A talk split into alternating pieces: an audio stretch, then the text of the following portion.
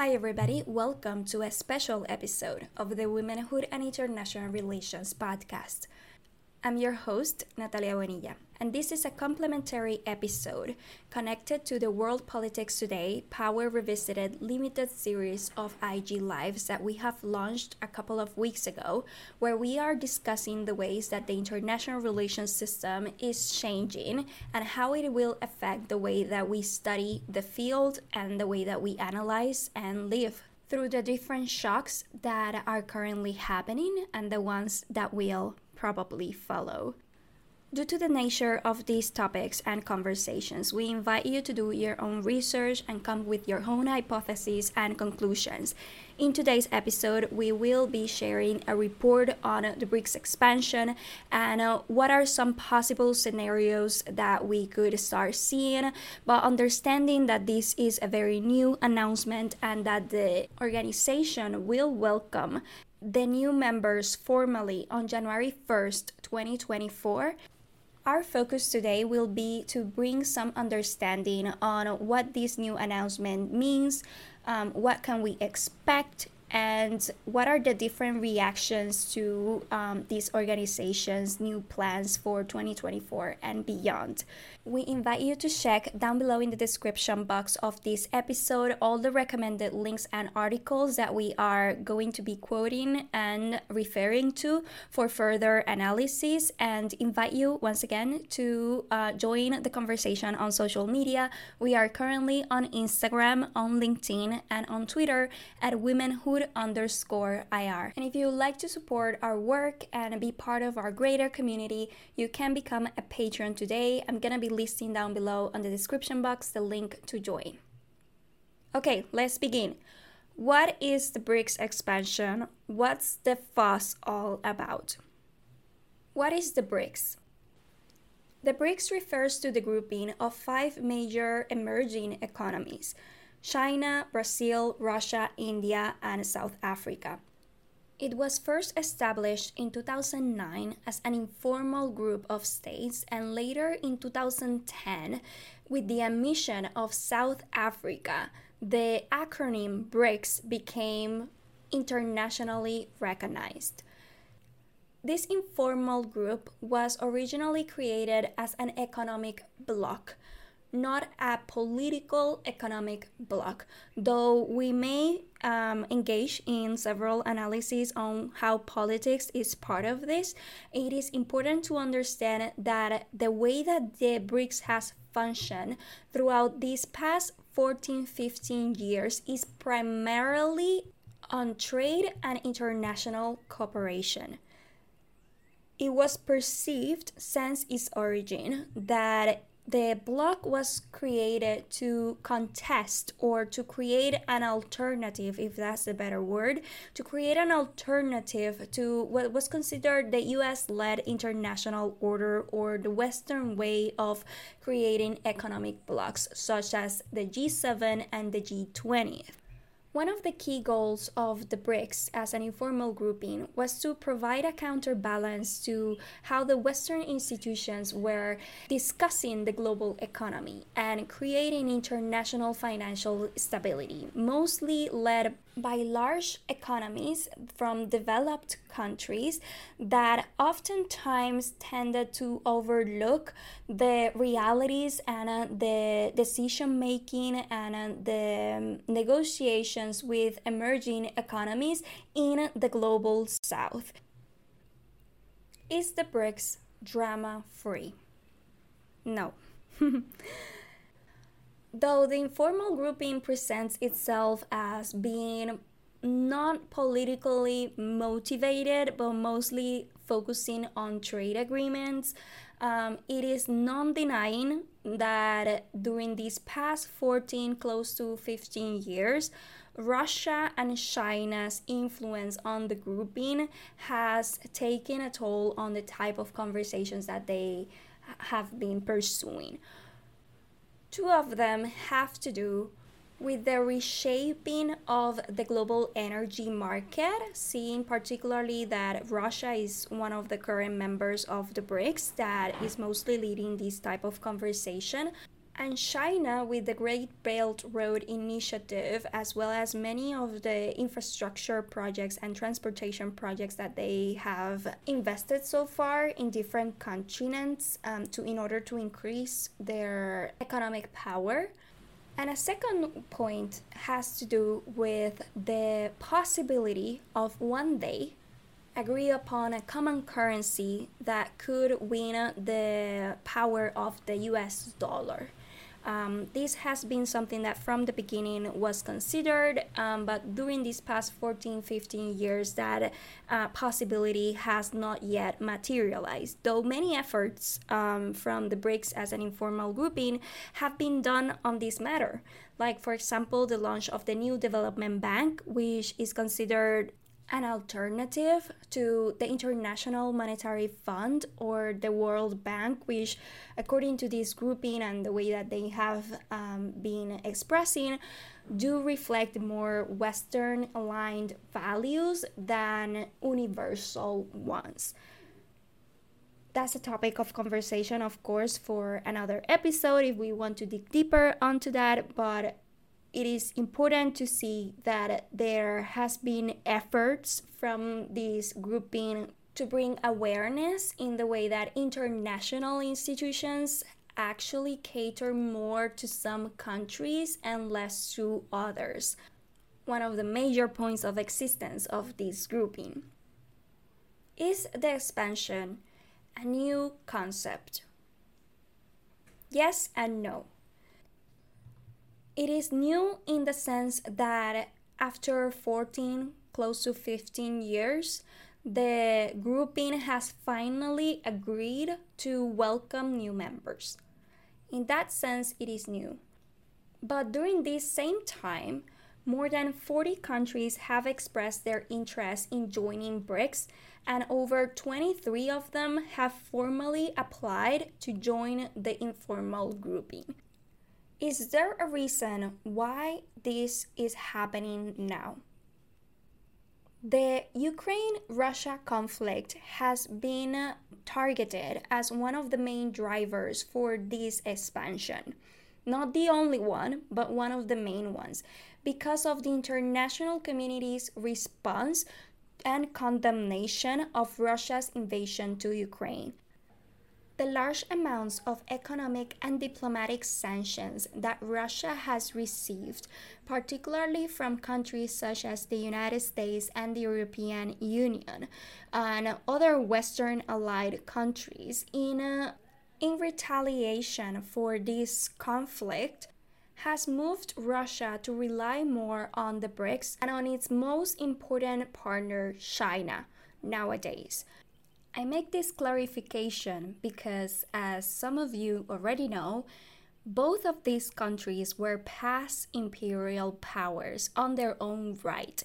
And though now, as states, the leaders of these countries may have agreed upon certain um, declarations and certain values, that doesn't necessarily mean it will continue to do so. Because both of them, though they have shared visions, have specific national interests that are not aligned at all. but that's a topic for another day. What is important to see here is that China and Russia's relationship has strengthened in the past 30 years. In 1991, the Sino Soviet border agreement was a treaty signed by China and then the Soviet Union, in order to solve most of the border disputes between the two states. This treaty was later resumed by Russia after the dissolution of the Soviet Union. Ten years later, in 2001, the Treaty of Good Neighborliness and Friendly Cooperation between the People's Republic of China and the Russian Federation was signed between then President of China, Jiang Zemin, and then President and current President still of Russia, Vladimir Putin. For shorter reference, the 2001 Sino Russian Treaty of Friendship was a strategic document that underlined the mutual cooperation of the states in terms of economics, diplomacy, environment, energy, finance, trade, and geopolitical reliance. On this matter, Article 9 of the 2001 Sino Russian Treaty of Friendship establishes, and I open quote, when a situation arises in which one of the contracting parties deems that peace is being threatened and undermined or its security interests are involved, or when it is confronted with the threat of aggression, the contracted parties shall immediately hold contacts and consultations in order to eliminate such threats. Closing quote. While the Russia Ukrainian conflict still continues nowadays, China and Russia have deepened their multi year economic cooperation through a series of defense and trade treaties in 2022 and later in March 2023. Fast forward a couple of months later, on August 2023, the BRICS held their annual summit in Johannesburg, South Africa. On August 24, 2023, made a major announcement that they will be welcoming by January 1st, 2024, six member states Argentina, Egypt, Ethiopia, Iran, Saudi Arabia, and the United Arab Emirates. The six of them have been invited to join as full members starting effectively on January 1st of next year. China's President Xi Jinping has hailed this announcement of the membership expansion as, quote, historic. Why this announcement has been framed as a landmark decision. According to statistics shared by the Hindu newspaper, I'm going to be listing it down below in the description box. The comparison between the current BRICS and the future BRICS expansion will significantly increase in several factors. Number one, it is estimated that the global exports of the current BRICS is 18.28%, while the new BRICS will increase this by about 2%, 20.58%. Secondly, the gross domestic product or the GDP of the current BRICS is estimated at 25.77%, while the new BRICS is expected to increase it by 4 points. That means 29%. Third, the current BRICS encompasses an estimated of 40% of the world's population.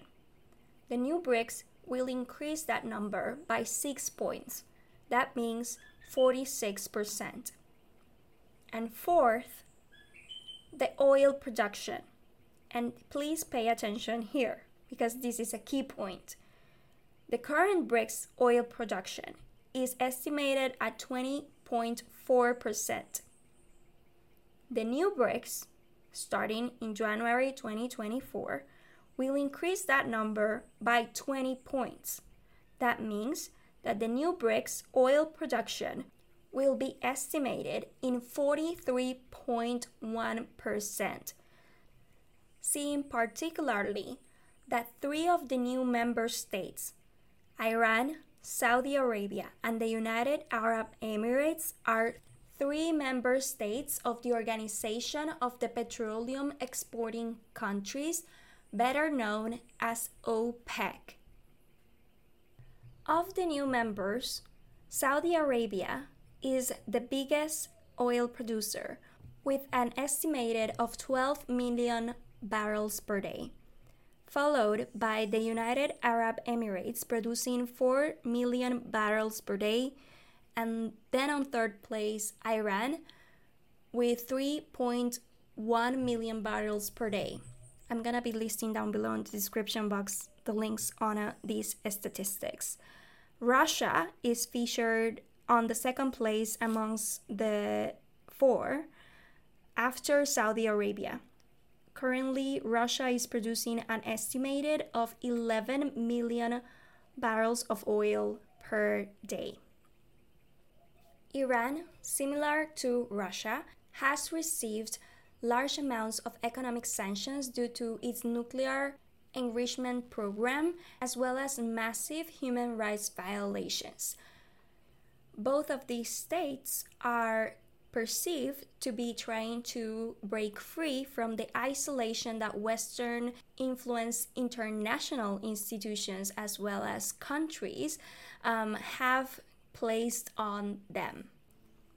While China has recently brokered the re-establishment of ties between Saudi Arabia and Iran, leading, of course, to economic and trade agreements, India, on its part, has found favorable the addition of the United Arab Emirates to the BRICS, particularly after signing very recently an agreement with the Federation of Six Emirates to trade in Indian rupees and Emirates dirhams instead of the US dollar. But what about Argentina, Egypt, and Ethiopia? What led to their candidacy being successful to be part of the new expansion of the BRICS? China has provided Ethiopia with billions of dollars of investments to construct major infrastructure projects. Ethiopia is also seen as a geopolitical ally due to its increasing economic power in the Horn of Africa.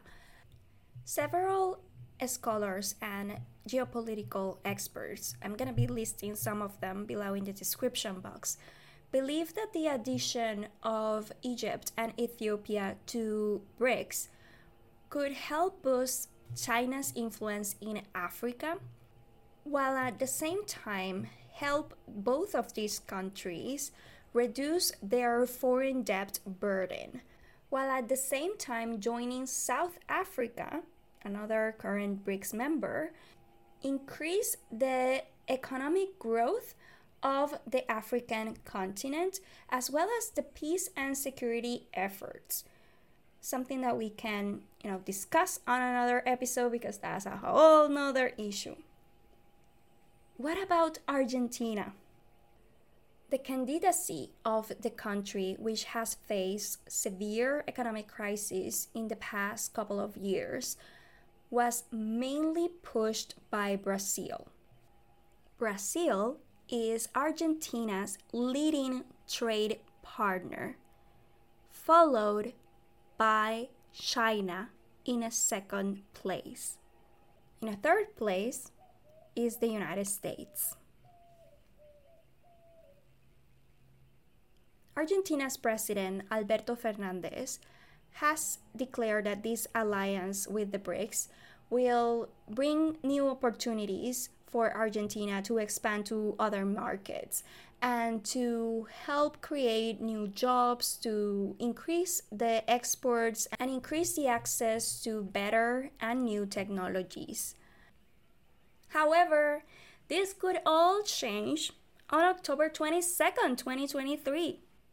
It is presidential election time in Argentina, and five candidates are running up for this election Javier Milei, Patricia Bullrich, Sergio Massa, Juan Schiaretti, and Myriam Bregman. Out of the five, only two so far, Javier Milei and Patricia Bullrich, have expressed very direct skepticism about China in the case of Bullrich, um, she has already announced her opposition to Argentina's addition or entrance to the BRICS.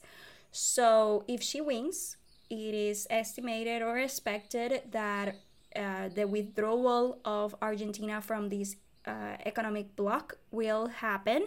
But once again, it is one of the things that are considered as possibilities.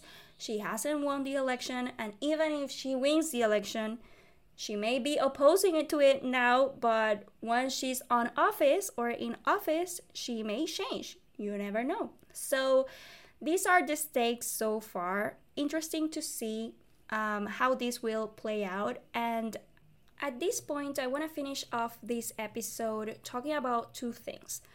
The first one is how will we know the impact of the BRICS expansion for further analysis? Though the accession will happen next year, at the beginning of next year, it is highly likely that we will see the impact of this decision on the 16th BRICS Leaders Summit, which will be hosted in October 2024 in the city of Kazan, Russia. So, as you can see, a very strategic chessboard game taking place and if you are connecting the dots with everything that we shared earlier, perhaps this will not be any surprise to you what will happen then. But I also wanted to address um, the politics aspect because some of you have shared on our Instagram um, when I launched the Ask a Question for this episode on World Politics Today on the BRICS expansion one of the main questions was about okay so is this going to launch a new currency? Uh, is this going to dethrone the dollar? Is it possible that it will lead to a common currency etc i think that that's when politics come at play not when economics comes at play we could talk about the European Union as a model of reference, but since there are different cultures and variables at play here, what I will be uh, addressing is the um, lack of cohesion of values amongst the state leaders. So, one of the key things that we have seen year tras year in the leaders' summits of the BRICS is the lack of cohesion or agreement on several controversial issues by state members, particularly Brazil, India, and South Africa have chosen in several instances to remain neutral or non aligned on certain statements that the Sino Russian bloc of China and Russia have wanted them to engage or be more um, critical to the West. India and Brazil have expressed constantly that their relationships, particularly with the United States and some member states of the European Union are to remain unchallenged by the BRICS decisions or the BRICS action plans for the years ahead. Will this change with the new state members that will be joining the BRICS? That's something worth noting for those of you that will be following this news closely. And for those of you that are interested more in power dynamics and the work that we do here in the podcast with feminist analysis to international relations, I want to invite you to explore further this um, concept of when does power blocks, be it economically or politically or a combination of the two, stop being altered and become mainstream and I started working on this concept on okay, so they wanted to create a BRICS in an informal way in order not to create a lot of animosity with the liberal international order or those that were influencing that particular order um, as an alternative. But then the behaviors, the speeches, and the actions and the decision making of two of the actors, uh, China and Russia, in this case, are mostly anti Western. So, when does the alter West becomes an anti West, and when does the anti West becomes instead of an alternate reality or an alternate power play or an alternate power space, whatever it is, when does that alternate become mainstream? And is it inevitable when we are talking about past imperial powers such as China and Russia that have not experienced colonization the same as, for example, South Africa, Brazil, or India, that the solution that they propose to a problem that they see in which other past imperial powers from the West that they feel do not embrace them or recognize that they were two past imperial powers or you know trying to take power away from them are creating by by trying to create a solution to that problem they eventually create the same problem that they were criticizing about. China and Russia are not seeing the economic bloc the same as India, the same as South Africa, the same as Brazil, much less the same as how other um, new member states of the BRICS will see the economic bloc. That's a given. That's not even like a, a conversation matter. We are talking about two past imperial powers that have for the past 30 years, if we go back, we can find other traces. But since the 1990s, they have deliberately taken the decision to merge their agreements, their trade, their military, their diplomacy, their ways of living, culture, thinking, etc., in a very explicit way. And we could say, you know, similar to how the United States and the United Kingdom have made, you know, cultural and trade agreements, you know, seeing each other as brothers or whatever, you know, like whatever bromance is going on. Of course, using feminist IR analysis. Something interesting is happening here, which is that partly due to the BRICS and partly due to the One China policy and the Xi Jinping's administration's uh, vision towards their economy, China is about to surpass the United States as the largest economy in the world. And it is interesting to see that this economic bloc that was created at a time to um, bring solidarity amongst emerging economies is now being led in an unequal way by those that are not emerging anymore. I'm talking about China because, as we know, Russia's economy is experiencing a lot of trouble, but you know, China is not an emerging economy anymore.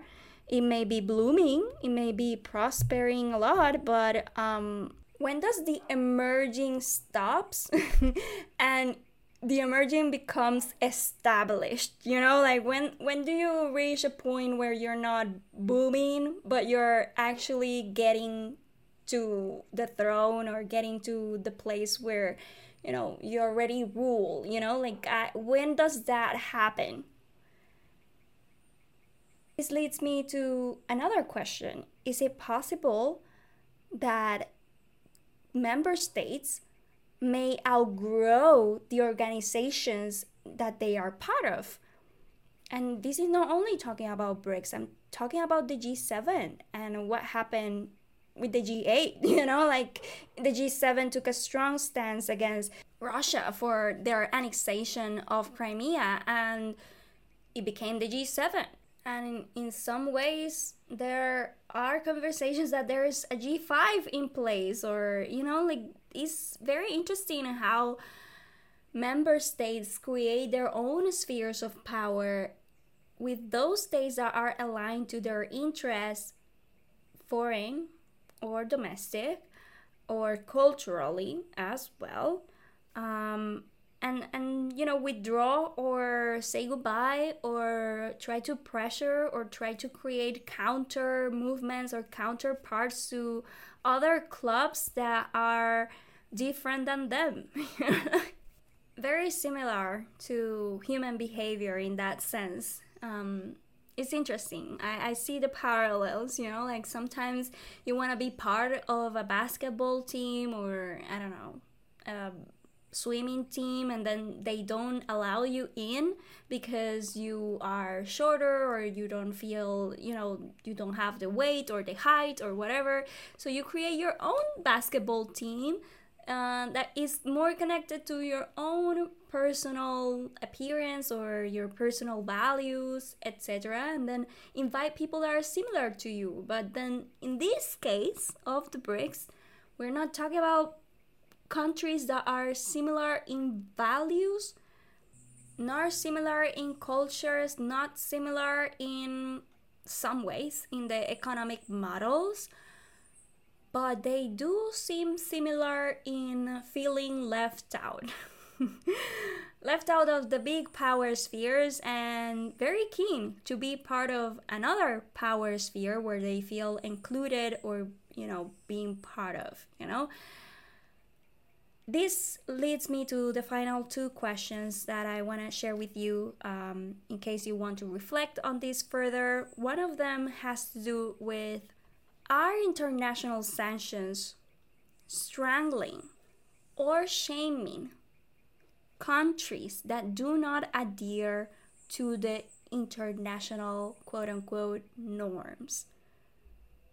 Are they becoming so violent to the spirit of states or the energetics of countries, something that we can talk in another episode. We have addressed some of it in psychology in IR and energetics in IR too, but is the shame element here causing or provoking these new power spheres or these new power dynamics or the reshaping of the international order?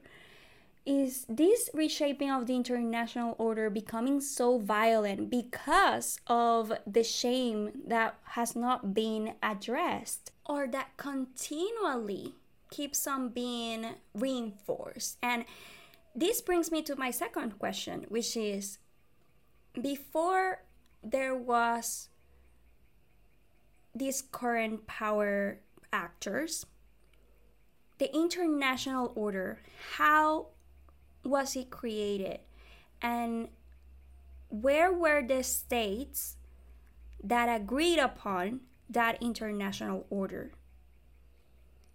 This is an interesting question because it seems when you're studying international relations that the international order just appeared out of nowhere.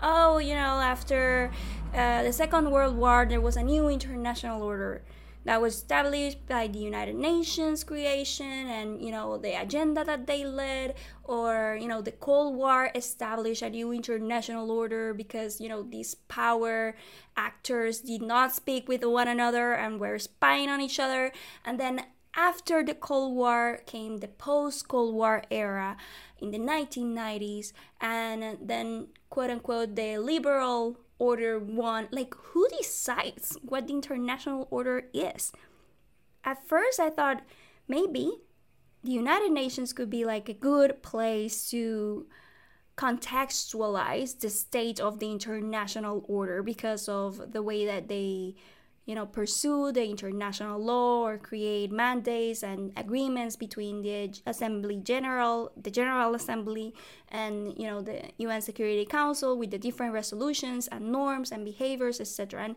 perhaps here I'm touching more uh, constructivist theory than feminist theory, but seeing that feminist theory stems from constructivist theory. Um, perhaps you may follow my train of thought um, but in constructivist theory, we address this further, you know, like how norms and behaviors of states are agreed upon and created, you know. The question that I have here is is this shame or is this violence that states are perceiving nowadays uh, in the form of sanctions, in the form of war, in the form of military deployment, in the form of threats or nuclear threats, or missiles parade in the case of North Korea, or hunger as a strategy or weapon of war in the case of Yemen. Like, what is going on that these norms that were once agreed upon are not functioning anymore and who and when is it decided? That new norms and a new order is about to emerge or about to happen or about to take form. And what prevents states from announcing you know what this international order it doesn't work. I want to create my own international order. And who says that they cannot do so and who prevents them from doing so. Like, for example, in the case of China and in the case of Russia, which, by the way, both states have continuously said since the 2010s decade that they are not conforming to the international order, that this is broken, that this is benefiting some and not all, that there are many issues at stake that are not being considered, that some states are being heard while others are not. And yes, we can say that China and Russia have their own interests and their own vision of what an international order may look like that primarily benefits them because of course they would not create a system a new system or a new order that does not benefit them. Um, but is it dishonest? And this is interesting. Is it dishonest to pursue an international order under the premise of first projecting yourself of being an underdog. Hey i'm an emerging economy. I want to create an alternate waste uh, west uh, group because we feel left out. Okay. Which you're perhaps economically are but politically you're not because your ambitions are greater than simply just you know harmoniously relating to the states around you. No, you want to expand and you want to grow as a nation and you want to if possible take more land or you know reconfigure the way that states are which you know are imperialistic visions is it dishonest to say that you just want to create something to counterbalance when very deep down you just want to create a new order that benefits you and you alone. Not others. You're not necessarily looking for the underdog. Are you? You know, like these are questions that are interesting to explore in this case. And for that matter, if China and Russia want to create a new international order that benefits them and you know the world according to China or Sinocentric or Russia centric, whatever it is, it brings also the other question what's wrong with that? Why do we fear it happening? Why there's resistance to that possibility? And this is another concept to explore and to deepen because, you know, taking consideration that some of us were raised in the western world and under these western values and the way that ir system you know was created etc under this these specific readings from the west that is mostly focusing on euro american centrism on the readings of ir analysis it's possible that we see or we were taught to see China and Russia as the enemies or not necessarily the enemies because depends on the school, but you know, like they are different. And the West sees them as a threat either because of communism or because of the human rights violations or because of the way that culture is different than us, etc. Um, we created a a review on the National Cultures Index that is amazing. I'm gonna be listing it down below on the description box as a recommended episode or related episode to this that explains this further. Fascinating, fascinating. The National uh, Cultures Index. I invite you to check it out. Um, but yeah, is it possible that we also in the West have been taught that we need to fear an international order that is led by this particular two states or some say it's China because Russia right now is at a point of survival, not at a point of, you know, trying to take over the world where they're just trying to, you know, maintain um, the state from crumbling. Um, China is on another game and other under other circumstances, though there are many reports um, that in domestic soil uh, there are many um, affairs affecting the uh, party's communist party um, power. But yeah because of the hermetic nature of china we may not necessarily have the best information or an accurate information on what's really going on every day there um, but yeah, it, it's it possible that we were also taught to fear that order, and therefore, if we are working in foreign policy in our countries, or if we are working on lobbying groups, or I don't know, giving classes at universities on this matter, we may have a very persistent bias to reject anything that comes from there. Or or to dismiss it as oh that's not unimportant. That that's that doesn't go anywhere. Don't worry china. The united states will not allow that to happen. Or probably you know the AUKUS pact we should not worry about china. We china will be contained. The same with russia etc like is this train of thought ingrained, taught, contests constantly reproduced around us on our media in the Western world, basically producing our view of what an international order should be. And now that we are seeing other sides of the coin, other possibilities of other international orders, we may want to reject them or dismiss them or take out of that importance, take um, not give it too much importance because guess what? The other international order will not benefit us if, you know, that's the perception we don't know you know? Perhaps we're already in the international in the new international order. Are we? I mean oh, i don't know. Who says that we are in the new one? Um, that's why i'm doing this um, series of world politics today because i feel like right now the international order the international relations as a field is changing. And that's why i call this limited series Power Revisited. Because do we really know what's on the other side of all these power dynamics?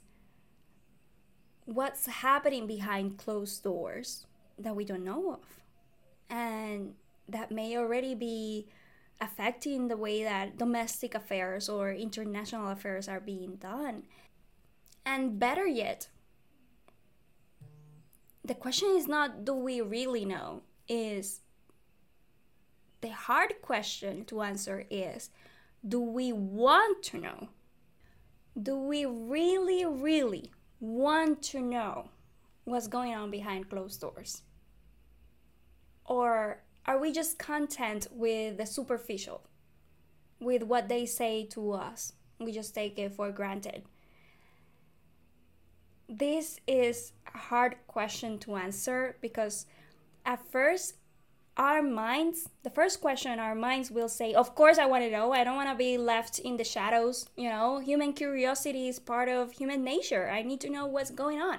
Okay but when you are told one thing and then you look a bit deeper and you see that there's a whole other um, scenarios going on, you may wish to never have found out in the first place what was lying underneath. And there's a good movie that I'm gonna recommend to you. Uh, it may not be for everybody. Um, it's a movie about uh, the military industry complex in the United States and the different protocols. Since we are talking about norms and international order, um, it's called a, a Few Good Men.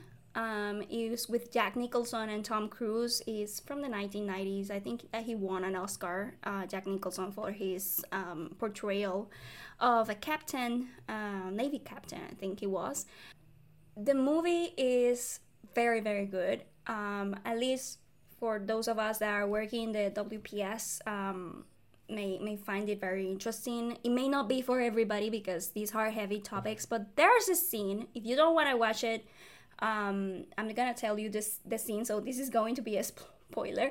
Um, but basically they're doing a trial over the murder of a marine um, and they're talking about um, orders that were given by the captain and you know a secret code code red that was um, a subdirect order that is like uh, i'm telling you something from my mouth like you know my words are saying something but my intention is another. So you should follow my intention not necessarily what i say. You know like what what is the um, the perception of oh when he says he's saying do not do it he's basically looking at me like i should do it regardless of what he's saying you know like that type of code red uh, perception. So anyway there was a victim uh, a marine that was uh, accidentally killed under this uh, code red and there was a trial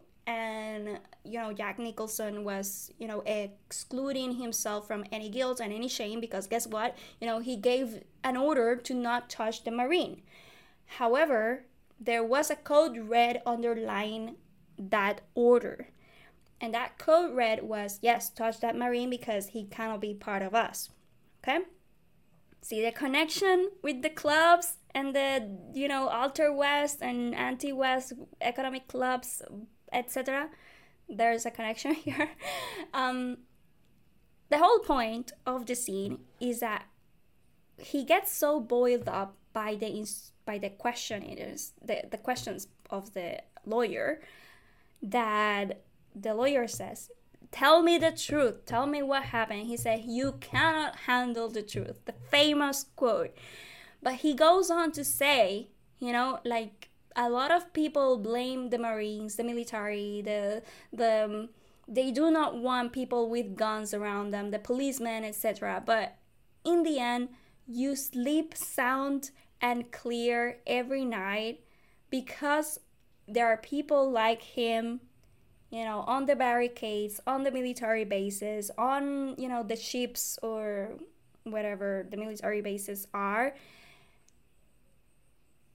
trying to save the day, trying to protect you from all these external threats. And we have seen it in many countless of movies, you know, from nuclear threats to uh, chemical weapons to biological weapons to terrorist acts to any type of harm to uh, the poisoning of rivers to the poisoning of air. There are people that are committed to create trouble and create harm to other people and people from other nationalities as well. There are a lot of things that going on around the world. We can sleep sound and clear and forget about the world, but that doesn't mean that someone is on the other side of the wall protecting your sleep. And I think there was a very valuable lesson to all of them involved there and for us viewers as well is that how many of our liberties of our freedoms do we take for granted?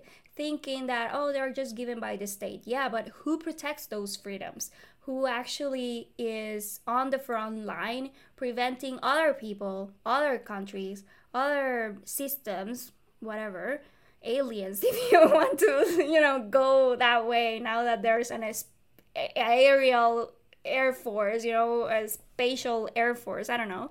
Um, you know, protecting your freedoms, protecting your life, but we are not seeing them. We just want them gone and we just want them away from us. And, you know, in a way, military is part of the state's survival, is how the modern state as a structure can survive.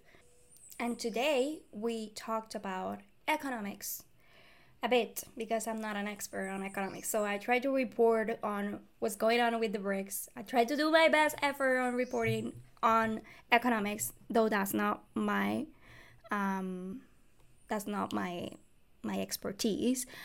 Um, I can only see it from the lenses of what I know of, which is more politics and international relations and feminist theory in IR. So that's why I took this 30 minutes long to provide this type of analysis. Perhaps if you speak with an economist and you read economist um, analysis on the BRICS, you will find very good value on the BRICS um, because that's another lesson here. It depends on who's looking at the system and through which eyes that system is looked. And that's how I'm gonna end today's episode it's interesting to see that Russia and China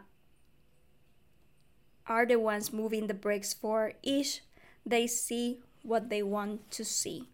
For Russia, BRICS is a tool or a group where they can avoid isol- isolationism.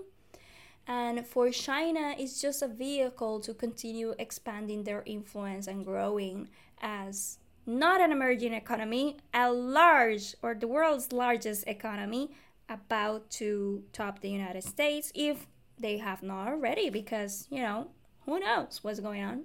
Um, I'm gonna leave it here. Share with us your feedback, your comments and your questions on social media. We are currently on Instagram, on LinkedIn, and on Twitter at womanhood underscore IR. If you want to support our work, you can uh, follow us and join our Patreon community. I'm gonna be listing the link down below in the description box. Thank you so much for tuning in. Talk to you soon.